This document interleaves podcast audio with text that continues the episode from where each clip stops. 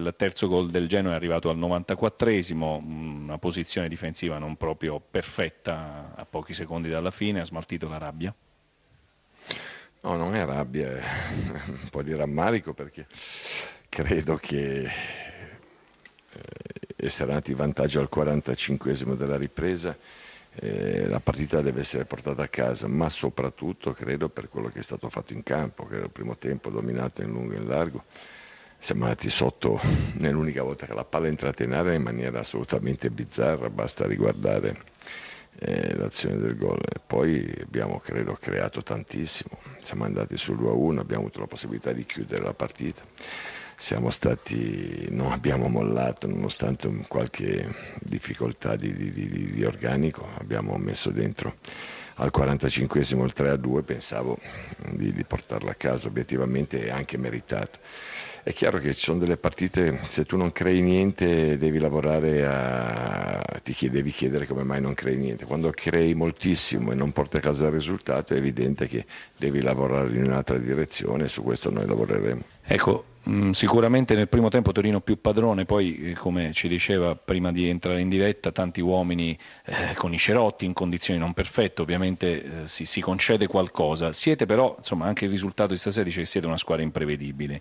Eh, farebbe a meno lei di questa imprevedibilità, cioè la capacità di, di, di, di, accelerare, di andare con fiammate che brucierebbero qualunque avversario e poi però commettere degli errori un po' elementari. Ecco. Ma il gol, se, il terzo gol, se ti riferisci al terzo gol, beh, eravamo tre contro due in fascia abbiamo dato la possibilità di crossare, sul cross eravamo tre contro tre, insomma non è che era qualcuno libero, è stato più bravo con un colpo di testa mi sembra, visto da, dal limite dell'area, quindi vuol dire era anche tutto sommato gestibile forse, però la crescita di una squadra passa attraverso eh, momenti positivi e momenti meno positivi, questo è poco positivo sul piano numerico perché sia oggi sia domenica con la Lazio dove il risultato è stato rotondo ma era assolutamente credo ingiusto, anche lì abbiamo fatto un primo tempo importante senza subire niente, un cross e abbiamo, siamo andati sotto, quindi è evidente che sotto questo aspetto qualcosa dobbiamo assolutamente migliorare, però credo che siano le basi giuste su cui proseguire perché molti di questi giocatori oggi sono contento per Zappacosta, ha fatto il suo primo gol, questo gli toglierà, gli darà sicuramente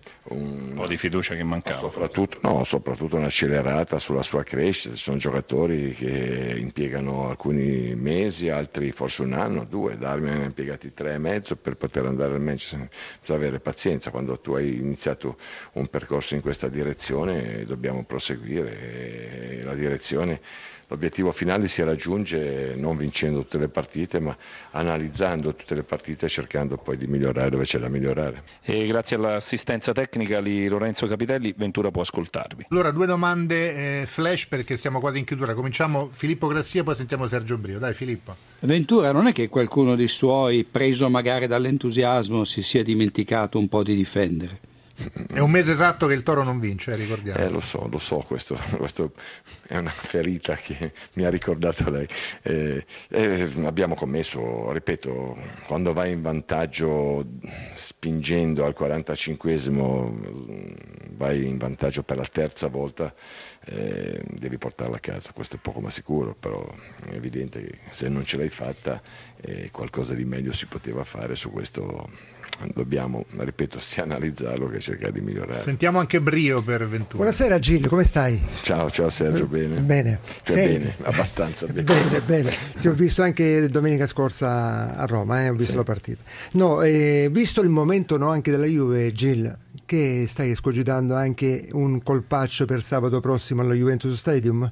Ma questo credo che sia che manchi da tantissimi anni, sarebbe mica una brutta cosa eh, il derby eh, tu sai è sentitissimo qui, ma eh, per noi è una tappa importante nel nostro percorso, però eh, ci sono tappe importanti e ci sono tappe importantissime, questa è importantissima e quindi cerchiamo di onorarla nel migliore dei modi, poi vediamo come ci arriviamo perché siamo, ripeto, un mese fa, giustamente ha detto un mese che non vinciamo, ma un mese fa eravamo in 24 effettivi, adesso... Eh, domani bisogna contarli. In bocca al lupo domani, Ventura. Gasperini, partita infinita, il Genoa ci ha creduto fino al 94esimo, forse avrebbe dovuto crederci un po' di più dall'inizio, mi riferisco alle amnesie che l'hanno fatta tanto arrabbiare nel primo tempo. Eh, primo tempo passato in vantaggio, insomma abbiamo retto veramente poco, abbiamo regalato il primo gol e anche se è stato bravo Maxi Lopez, però poi sul secondo c'è un sospetto di fuorigioco piuttosto evidente. Sembra una partita di nuovo di quelle un po' stregate dopo che va in vantaggio. Devo dire che invece al secondo tempo abbiamo sofferto meno, abbiamo giocato quasi sempre bene, abbiamo fatto un ottimo secondo tempo, abbiamo, recuper- abbiamo fatto un ottimo gol. Eh, nel finale con un'autorete sembra una partita nuovamente stregata, poi credo il pareggio è strameritato per la prestazione e insomma, per l'andamento della gara. Il lavoro è togliere un po' di quella timidezza che avete avuto nel primo tempo, magari anche dopo il gol? No, all'inizio abbiamo avuto, sì, siamo partiti anche bene, eh, abbiamo fatto il gol e poi dopo abbiamo retto poco, davamo la sensazione che il Toro fosse fisicamente più forte di noi, vincesse spesso i contrasti e quindi ci, ci, ha messo sicuramente in maggiore difficoltà, poi dopo invece l'andamento della gara è stata diversa, credo che anche dietro noi avevamo alcuni giocatori come Munoz, come Ansaldi che arrivano da, uh, da lungo periodo di, di, assenza e forse hanno messo un po' a carburare, ma poi il secondo tempo abbiamo giocato direi molto bene.